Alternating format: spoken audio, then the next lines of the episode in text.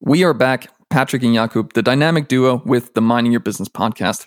Show all about process mining, data science, and advanced business analytics. How are you doing today, Jakub?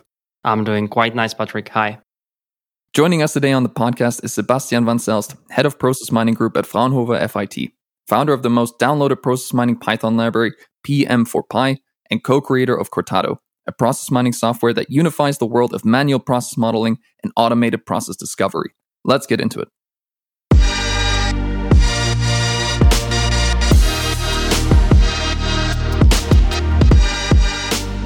Hi there, process mining community. Welcome to yet another episode of Mining Your Business podcast. Uh, did you think that with our previous guests, such as uh, Wil van der Aalst or Marlon Dumas, we were getting technical? Well, let's wait for today's guest with uh, Sebastian van Zelst, uh, head of the process mining group and a deputy head of the FIT department at Fraunhofer, a German applied research organization. Oh, and uh, also a researcher and a Python expert. Uh, Sebastian, welcome to the Mining Your Business podcast. It's a huge pleasure to have you on our show. Thank you. I'm happy to be on the show. first things first, Sebastian, uh, congratulations on a recently born baby daughter. Thank you very much.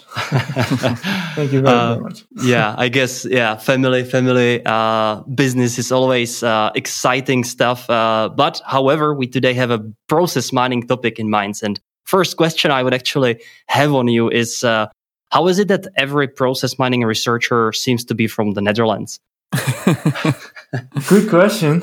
Uh, I think inevitably, uh, well, you had Wil on the show, Wil van der Aalst, as, as you already introduced. So, uh, as he's uh, been a driving force for the for the um, field for many years, I guess he, yeah, uh, sort of naturally attracted some people that were studying there, interested in, in, in doing a PhD, and uh, it kind of spiraled out of control. but these days it's getting uh, very international uh, at the same time. But uh, I guess it's Wil that uh, is a major source of this phenomenon. Yeah, I guess those are also the reasons why he's called uh, the godfather of process mining. It's exciting that he sparks this uh, young young generation of of uh, process mining. Uh, I would say members or researchers across the globe. But it's also cool whenever I see uh, the resumes of the guests that we have that most of them worked with him at some point at uh, any paper or university in Eindhoven or Aachen. And it's very exciting how this community is actually revolving still in a relatively smaller circle. Yeah, indeed, indeed, but getting bigger and bigger by the by the day. Mm-hmm, mm-hmm. Absolutely. So, um, Sebastian, uh, the the first, uh, let's say, I would like to really discuss your your career, and you work uh, in Fraunhofer, uh, which is the research institute in in Germany. Uh, you are a head of process mining there, and uh, since it's a research institute, uh, does it mean that you are kind of this bridge uh, between like a pure academia or and industry, uh, and or do I understand it wrong? No, that's that's actually exactly what it is. Uh, it's so Fraunhofer is actually quite a large uh, scientific organization uh, established after the Second World War. Actually, that is having exactly this mission uh, so it's it's a non-profit organization with the sole purpose to transfer results from uh, academia into industrial applications. Um, yeah, that's what that's what exactly what we do. So spot on. so, um, in general, what do you do as the deputy head of data science and artificial intelligence? Well, uh, as the de- as the deputy head, uh, uh, I support our general head of the department uh, right? So it's it's a mixture of certain leadership uh, activities as well as uh, uh administrative tasks. Uh, right? It's um, uh, in that sense, it's a minor role that I play. my my mm-hmm. main responsibility mm-hmm. is, is, is leading a group that that focuses on process mining, which I actually inherited from from Wil uh, van der Aalst mm. some time ago. So, um, what do you do in this process mining department? Uh, well, our, our, main goal is is twofold. Uh, on the one hand, um, so most of the, the team members that, that are in my group, they also are PhD students, which I mm-hmm. supervise. Um, we we are strongly uh, related to the to the research group of Wil van der Aalst, so he's often acting uh, as a promoter, and I'm I'm taking care of the day to day supervision of these people. So, on that perspective, we we we do research. Uh, we try to develop new things. Uh, what's important for the work of our group is that somehow, specifically for the PhD students, um, it has to have a bit of an applied nature mm-hmm. what they do. So mm-hmm. the problems somehow have to be real, or there should really be a strong tool or software component that flows out of this right, uh, research. And, and secondly, um, um, we we try to do projects with industry. Mm. Um, where, yeah, where we try to uh, do all kinds of process, mining related stuff, uh, ranging from applying it uh, to developing or co-developing uh, technology. Mm. So I've heard that um, as a researcher, it's hard to get your um, hands on some real world data. So is this kind of um, industry approach like the the one of those golden nuggets? Do you have to go out and beg these companies so to have your researchers work on this topic, or is it more the other way around that they really want to work with you? Like, how does that come about? Um, yeah, it's, it's, a good question. Um, on the one hand, we don't have that issue so much uh, when you compare it to the more classical uh, researchers. Mm-hmm. Uh, because uh, of course uh, we're a non-profit organization, but in the end, yeah, we just do projects together with the industry partners, trying to help them achieve a business goal or uh, understand their processes better. So mm-hmm. whenever we apply process mining, uh, yeah, we definitely get data. Um, we do not always necessarily use the data in our scientific outputs. Uh, so how how you should look a bit more at those projects is often when we when we do these projects we observe certain problems that that we then later try to generalize a bit and then mm-hmm. in the end write a paper mm-hmm. about uh, if we're lucky we can then use an anonymized form of, of the data that we've been mm-hmm. working with but uh, it's not our main aim of these projects it's really basically helping our partners in, in achieving their goals um, and whatever scientific ideas we get out of it, uh, the synergetic side effect. Um, what would uh, uh, be interesting also for me is uh, what kind of projects are you actually working on then? Uh, because I can imagine what academia works on. They have uh, a lot of theories that they are trying to solve or problems they are trying to solve, and then on the other side, it's it's us, it's people who are implementing, let's say, the standard processes, and then it's it's Fraunhofer. So how does a typical project look like, and how do you even distinguish between, let's say, this this uh, difference between it's already too business oriented or it's already too academical? Um, so I I would distinguish what we do in roughly three categories. Mm-hmm. Um, yeah, there's a, actually it's a bit more, but to, to, to try to categorize it a bit. So on the one hand, we we are active in trying to apply process mining, so trying to effectively analyze event data that, that originates from a process. Uh, that that's something that we do uh, together with with actually colleagues uh, that are more from um, business informatics.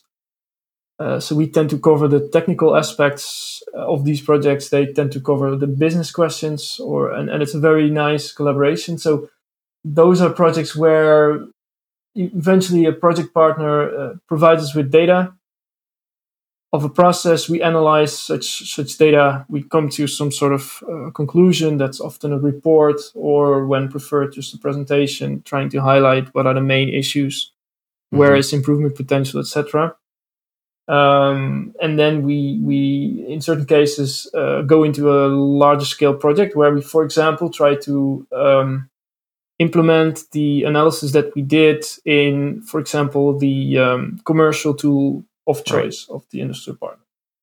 That, that's one sort of type of project. So that's a typical thing that we do. We start small with more mm-hmm. custom tooling. Then we try to look, okay, what what did we get out of it? Can we adopt this in mm-hmm. yeah any commercial uh, solution? Hmm. So that sounds awfully similar to what you and I do, Jakub, doesn't it? right? kind of. yeah. So we do something very, very similar. So do you think there's um what what do you think is like the main difference between doing it from like an academic point of view and, and doing it from a more um, industry point of view? Because you know we're on the industry side, we implement it directly with customers. What do you think makes the big difference to doing it with um, uh, that academic aspect?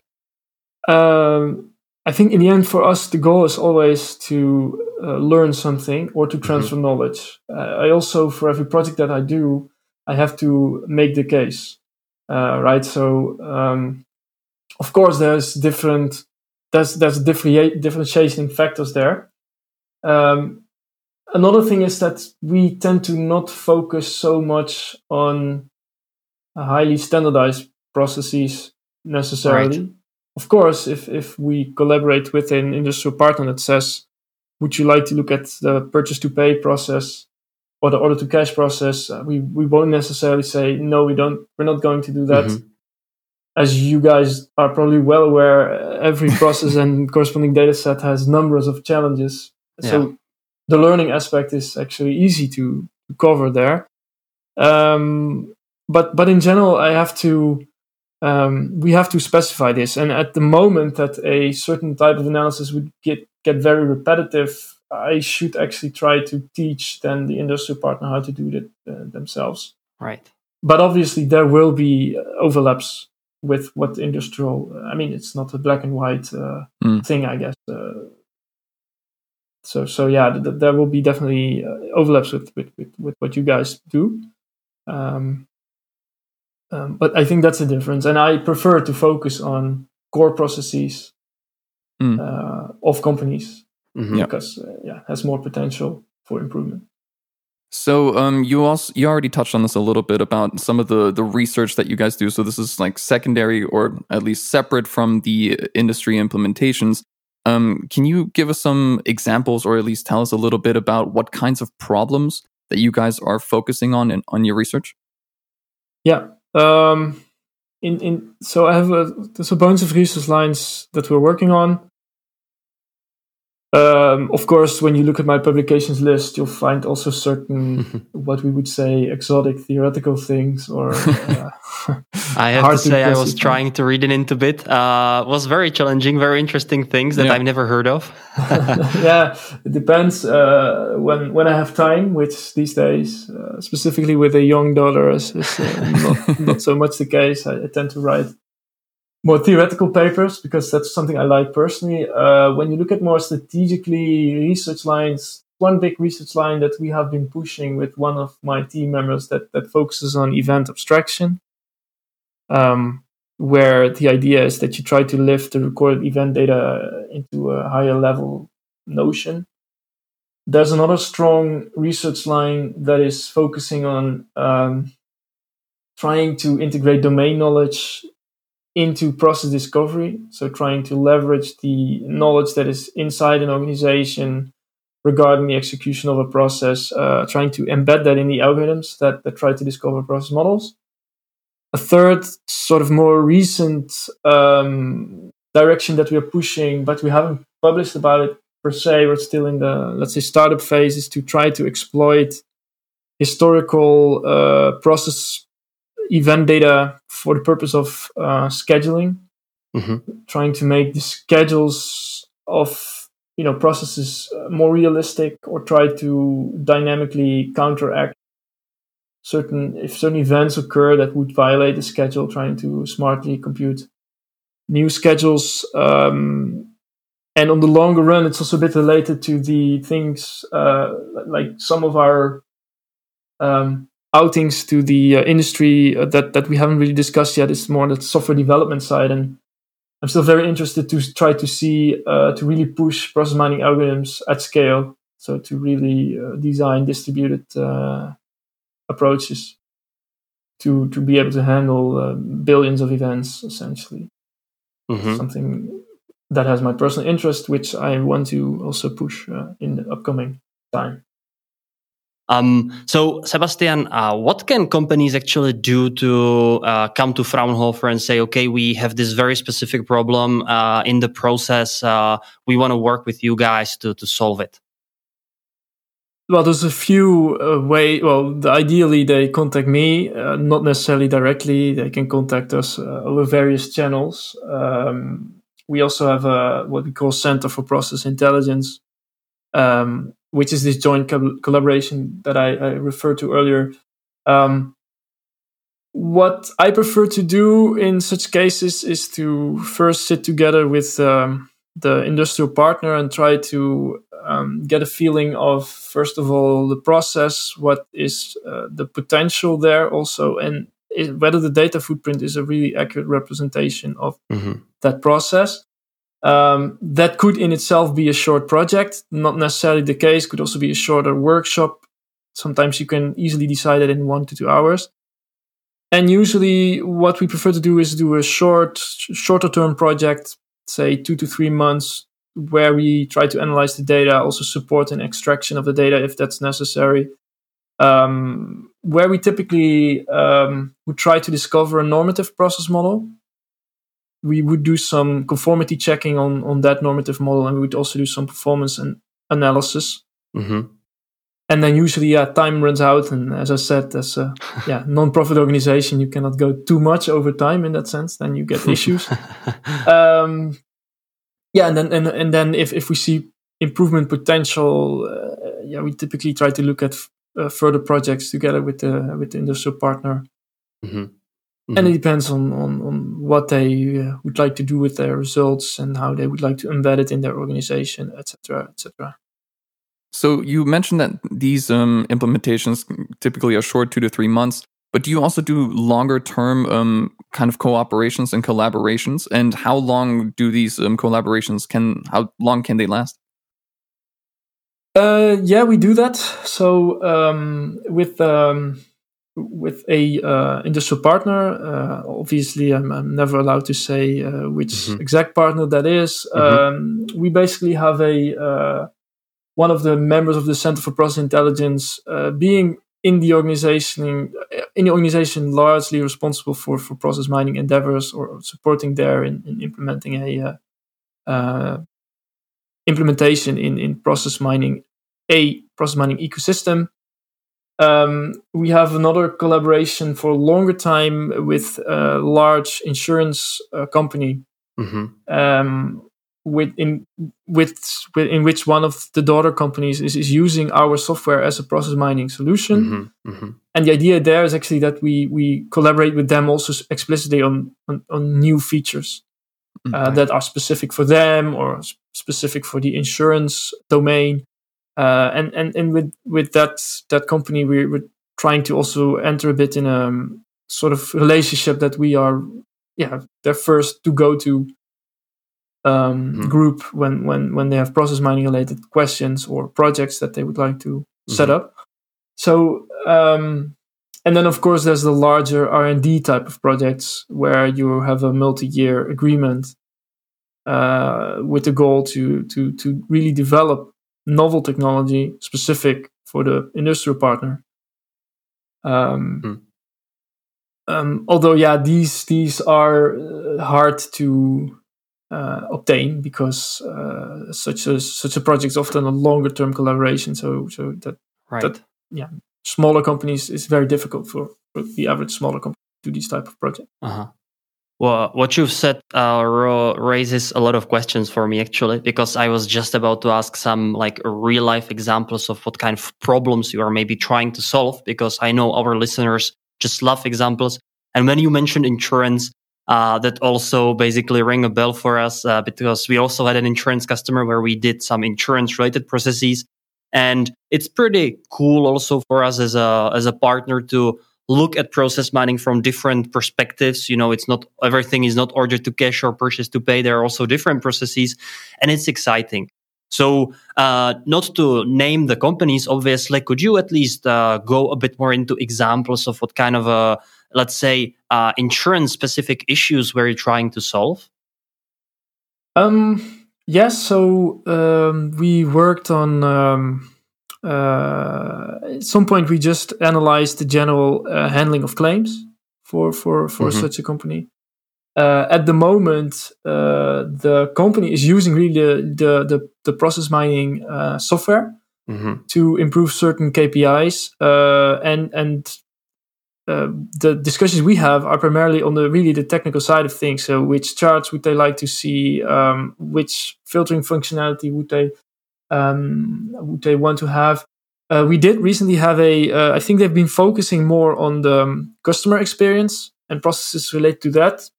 Uh, I think they recently uh, showed us that uh, as part of their process mining endeavor, because it's not only our uh, software, of course, that they use to analyze things, but they also actively take the results and implement them in in yeah the systems that they actually use to drive that process. Um, also, certain parts were actually then again, uh, I think, exported to to Power BI or something. So, but in mm-hmm. the end, they managed to improve uh, one of their KPIs significantly in the end. But when they finished that whole cycle, mm-hmm. um, I wouldn't know exactly what specific process it was, but I remember it was something related to customer uh, journey and specifically I think the time required to respond to some some something. Uh, in another um, parallel universe, I would say uh, uh-huh. I also supervise, of course, some master students and bachelor students in their uh, graduation process, and there we also have an interesting project at the moment with another insurance company where um, well well he's basically trying to look at uh, exploiting process mining technology for fraud so basically, to be able to more characterize fraudulent behavior mm-hmm, uh, mm-hmm. rather than simply having a sort of black box predictor that says, yeah, this is fraud or not. It's trying to understand fraud. Mm-hmm. Um, do you also sometimes have uh, scenarios with your customers and with the research topics that you basically uh, draw a big fat line and say, okay, this is just a, a no go because it's simply not realistic to do? Or are you always trying to, let's say, deliver at least some kind of a result? Um, I we have been trying to deliver always results, um, but yeah, I think we learned the hard way that it's not always possible. Mm-hmm. Um, and for me the the the, the red line uh, should be that the data should really be there.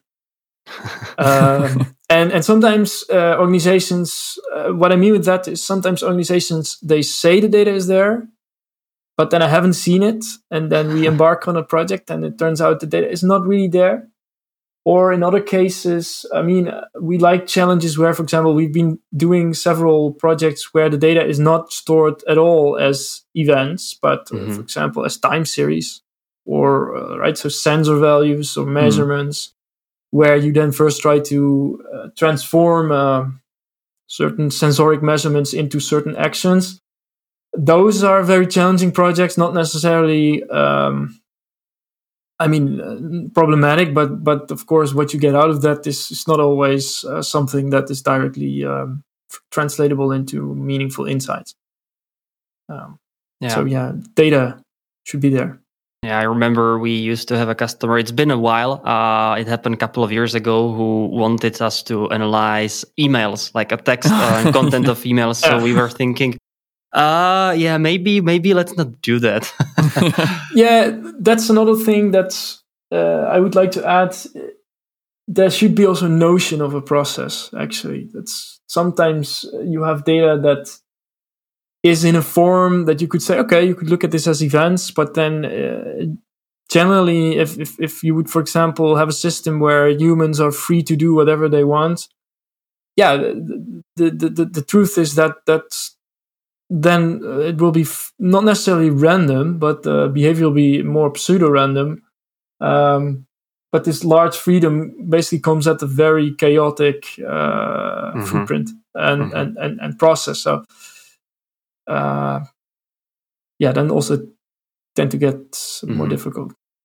Um, before we jump on to the next topic, uh, and I know Patrick's already excited about that because it's going to be uh, Python related. I wanted to ask uh, also, as I know that there are a lot of listeners uh, among our ranks who are students or visiting universities, you know, working on their thesis, thinking about applying on PhDs and so on.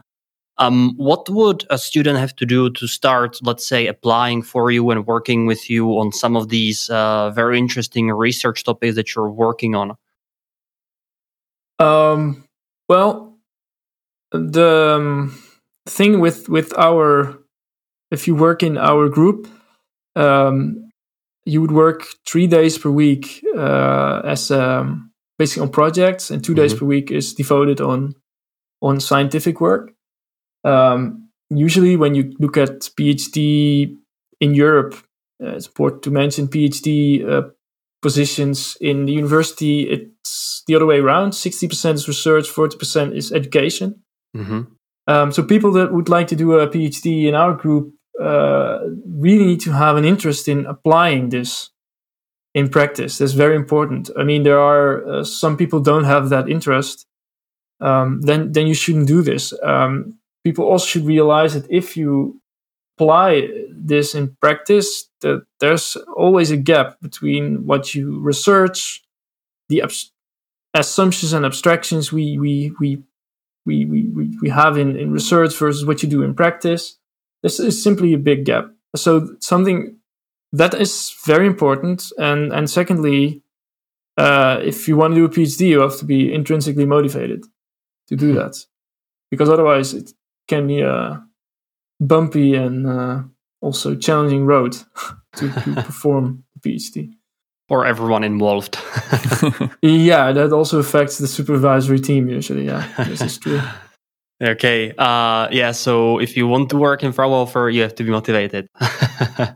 Yeah, I guess it holds holds for most jobs. yeah. um, yeah. but specifically motivated for for for doing doing things in practice and also being interested in, in scientific challenges. Right. Uh, usually, people are either of the two, but not both. So Mhm. um, hmm yeah, it's not always easy for us to find people. All right. Um, then, Sebastian, moving on to the next topic, and you already mentioned that uh, with one of your uh, or with some of your customers, you're actually working on your own process mining tool, which is called Cortado. Um, and just to read a description that I found on your website. So, Cortado basically uh, enables the users to incrementally add new process behavior to the process model under construction in a visual and intuitive manner. What does it mean? How does it differ from a standard process mining tool and explorer that I would say most of the listeners are already familiar with from other uh, commercial vendors?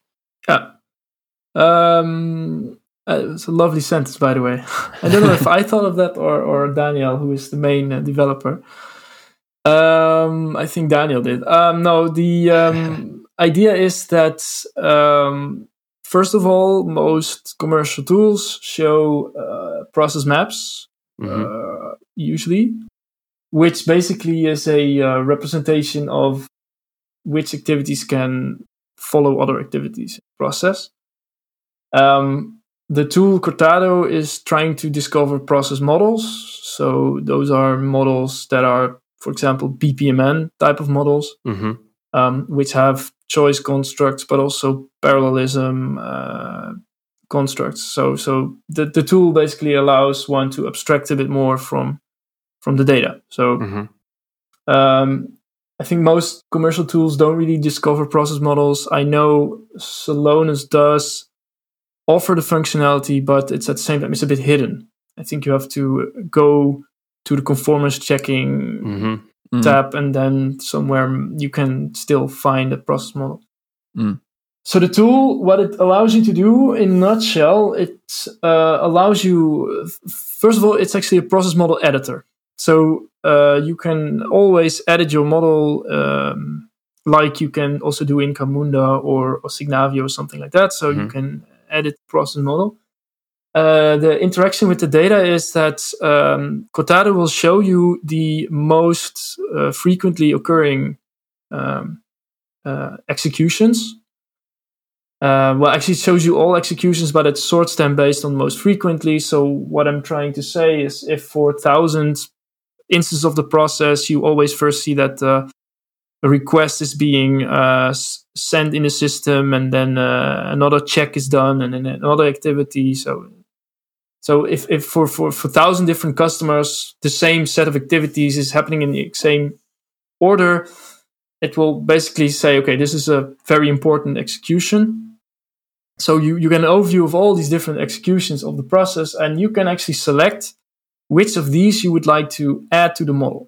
So you make a Mm. selection, you press enter, or you say discover model. And what the technique will do, it will take the model you have and will try to augment the model with the new behavior that you have selected. Oh, okay. So you have to not just- realize. oh yeah, go ahead. No, so it's Uh, not just like on an activity base where you have one activity and you say, "Oh, that's non-conforming. I don't want that in my model." But it's taking the whole process as or variants as they are and saying, "Yes, this is a legitimate one," or "This is a Yeah, and the the question that the tool answers or sort of is okay. Give me the best possible model that still represents all behavior that the previous version of the model uh, represented, plus all the all the executions you would like to also describe. Mm. That's uh, that's what it does. Uh, so it's, it's sort of an incremental approach where because you you first to realize when you add 10 executions so you say add Mhm. these 10 executions it can be that if in the data set there are 2000 executions by trying to learn a model that just describes these 10 executions you also describe 50 other executions out of the box because they actually fit the same model that has been learned Mm. that happens Oh, so you just then go back and say, well, it didn't cover these points, and oh, maybe I hadn't even considered that this could be an option. And you say, well, in I guess this is also okay, and then add it into Yeah. your model. Okay. Yeah, and and and specifically, uh, it also allows you to. Or we've been looking also a bit at trying to explicitly block behavior, but that's that's actually much more difficult than the Mhm. other way around.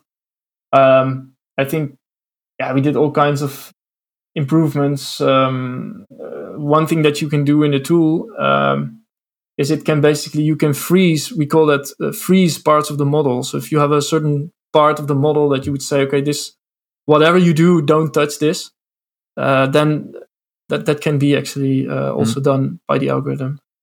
So I've kind of wanted to ask, in in general, why develop this tool in the first place? Right? Did you see that there was a, a distinct lack of this type of functionality that you're building in the market, and you just didn't find a proper tool um, to do it for you, so you decided to build it yourself? Or generally, how did this tool come about? Even Um, well, uh, I mean, th- there have been more attempts to uh, foster interactivity in, in, in this type of algorithms.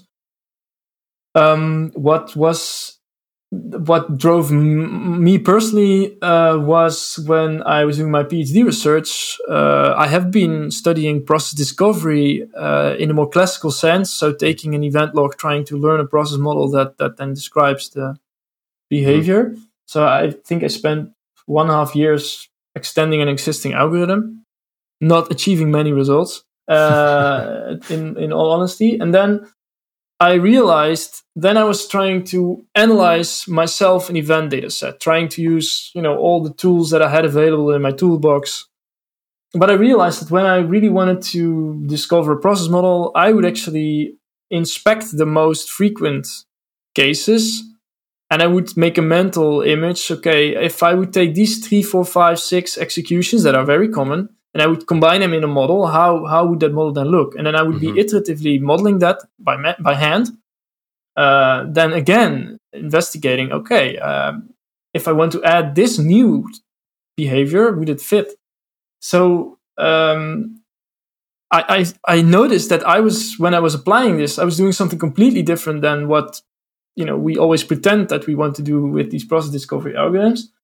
Another thing I've noticed in practice is there is an open, uh, publicly available data set uh, regarding to um, in, that that describes uh, administrative process of road traffic fines, hmm and there I think the, the second or third most um, uh, the th- second or third most uh, execution uh, most most frequently executed process is actually people that don't pay the fine and uh, any process discovery algorithm will of course uh, always consider that as normative behavior because it happens maybe 20 or 30,000 times uh, out of out of I think uh, well, a bit less, but uh, it, it's a significant amount of times people don't pay.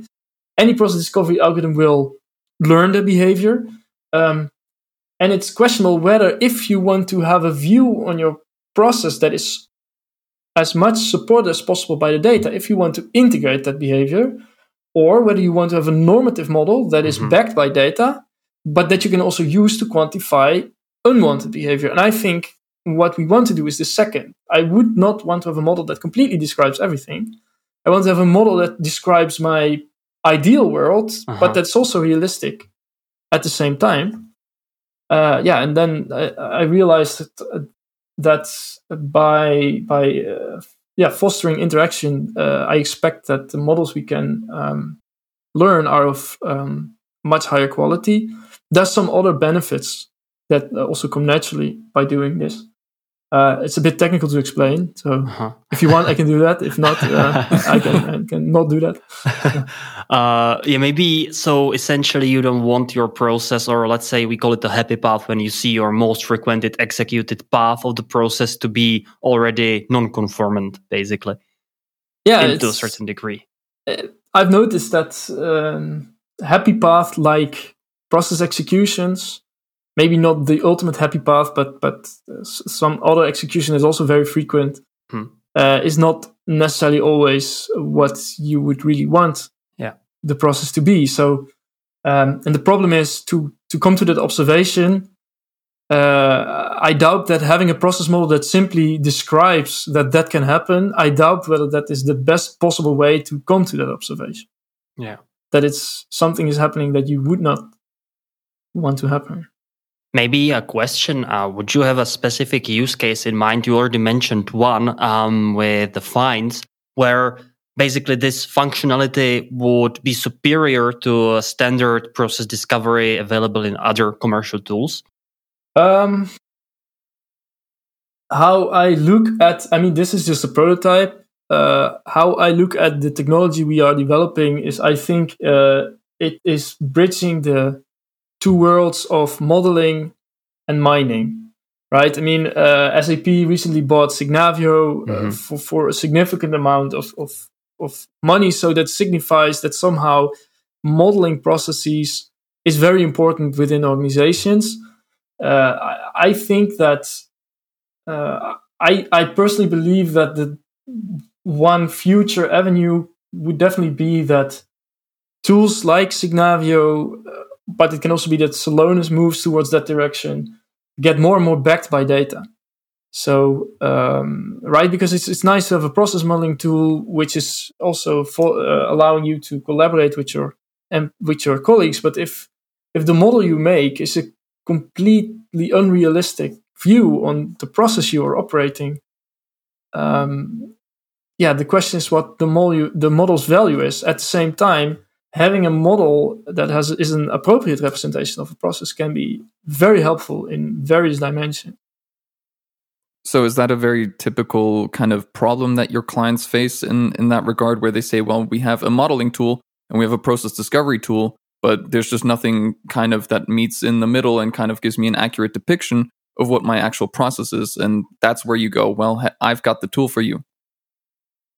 Um I think uh, I'm not sure whether the awareness in the industry is already at that level. Mm. Um, uh, because if you look at um, the process maps, I mean, these uh, artifacts already reveal all kinds of unexpected connections between activities or potential repetition of activities.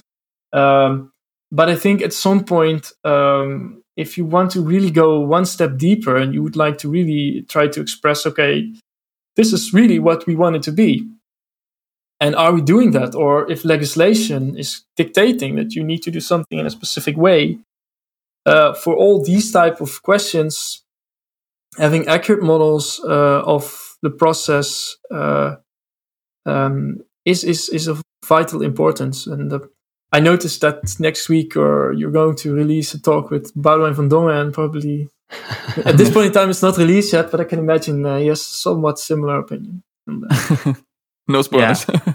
No spoilers. Yeah, yeah. He's, he was my co-promoter, so yeah. second promoter. So yeah, there we actually discussed this suitcase use case where we are basically looking where the suitcase will go and uh, trying to map it at a certain part of the process that you are not showing the whole path, but you know incrementally showing these steps. So I think this could be a very good. Uh, uh, use case for your tool as well.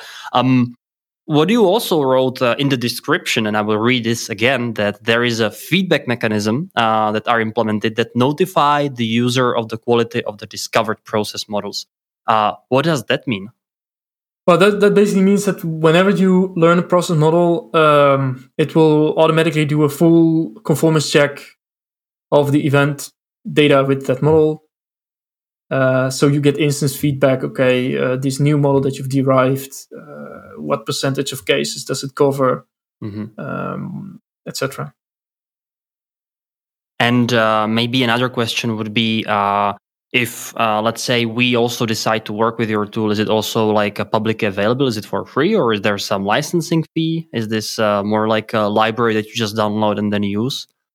yeah, so this is um, it's a web-based tool uh, which is packaged as a standalone tool.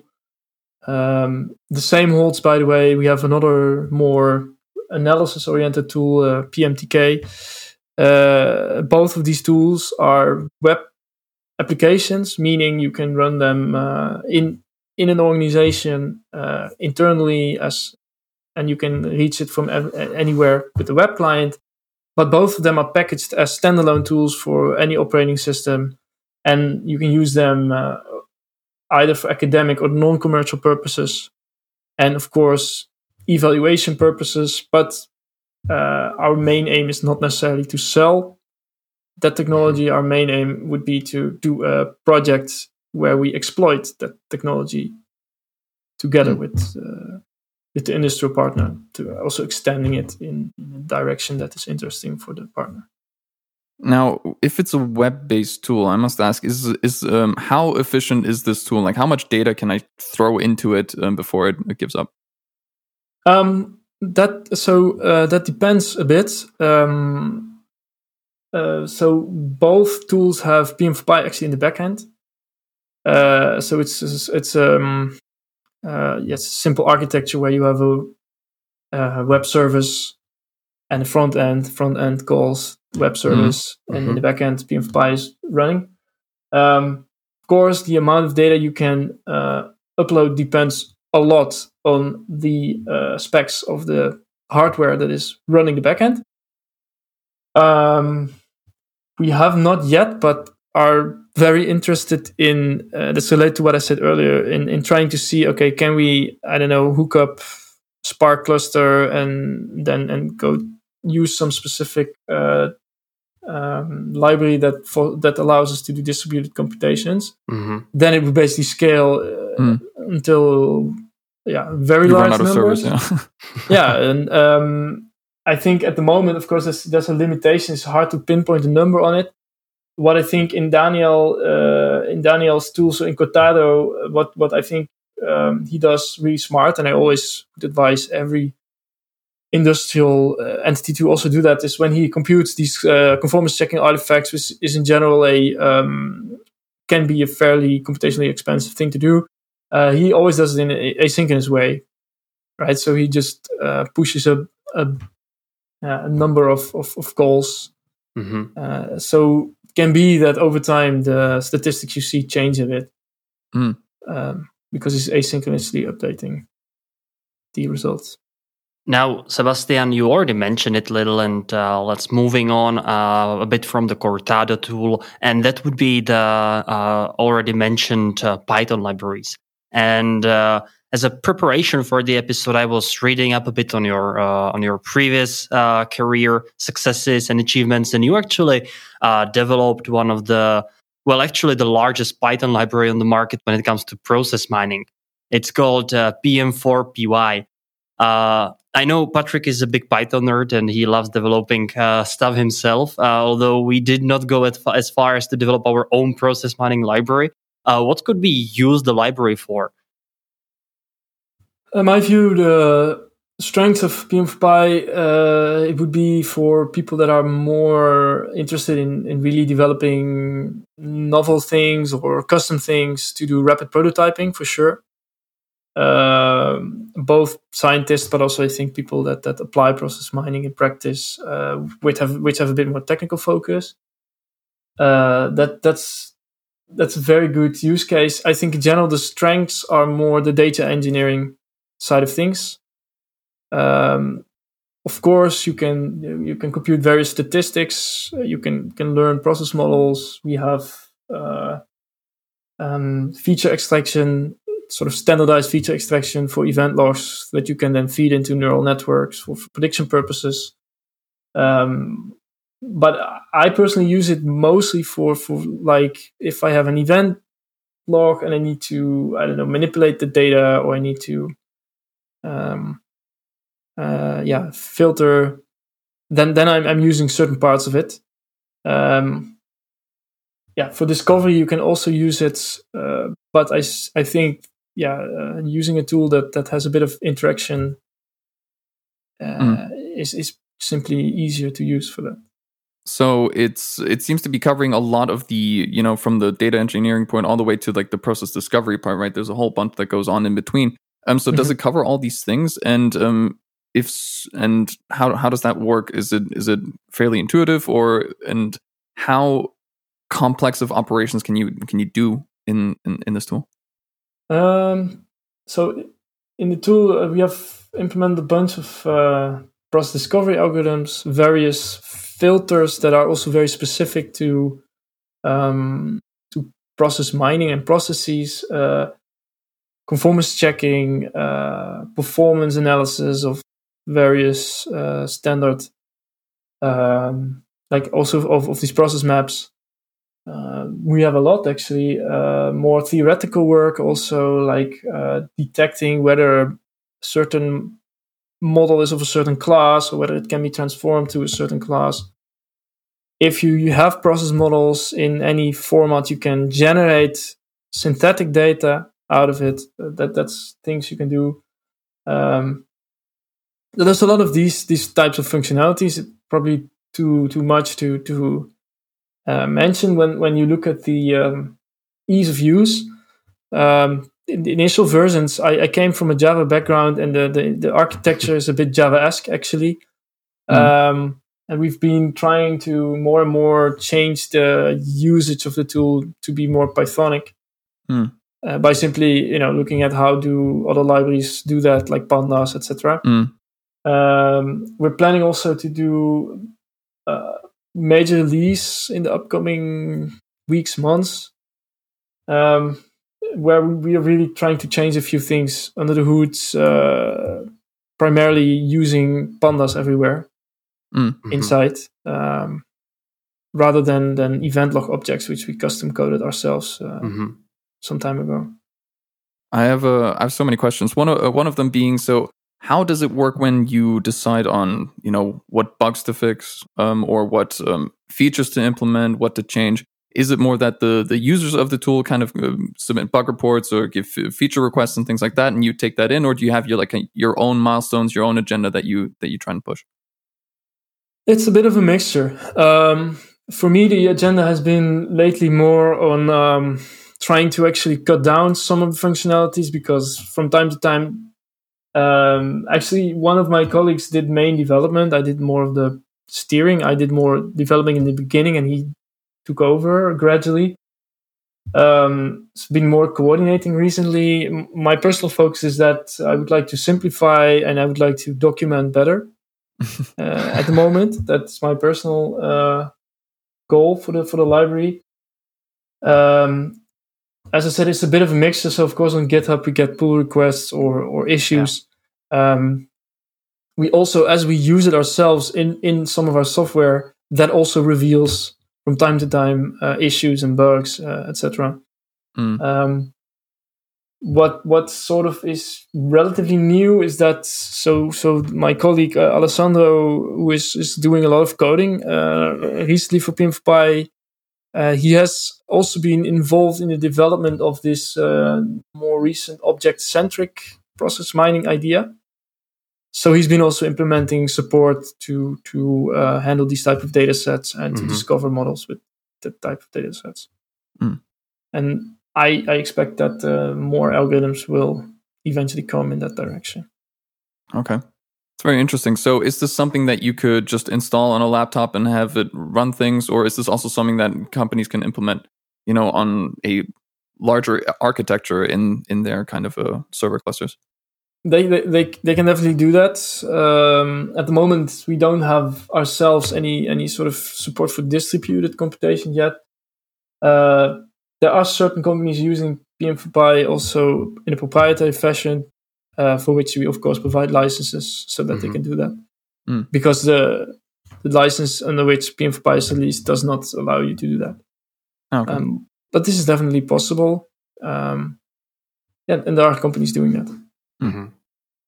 So um, where where do you foresee? Sorry, last question, Jakub, on this topic. So where where what is the what is the goal? What are you trying to um, aim for with with this project? Just um kind of Pythonic versions of some of the mainstream tools and functions that we already see in commercial tools, or do you have some sort of a bigger goal that you're trying to achieve with this um, Python um, project?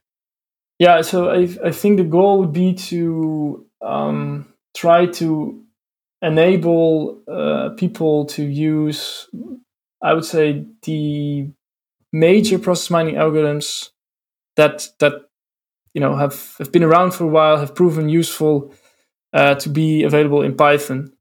Um, if you look at the PROM framework, which sort of still exists and and and, and is also used, of course, um, contains a lot of algorithms that are very hard to use or very or just simply don't work. Um, so the goal is definitely to make a, from time to time make an assessment of, of what is out there in, in literature and what seems to be uh, also um, will will remain to some degree. Mm-hmm.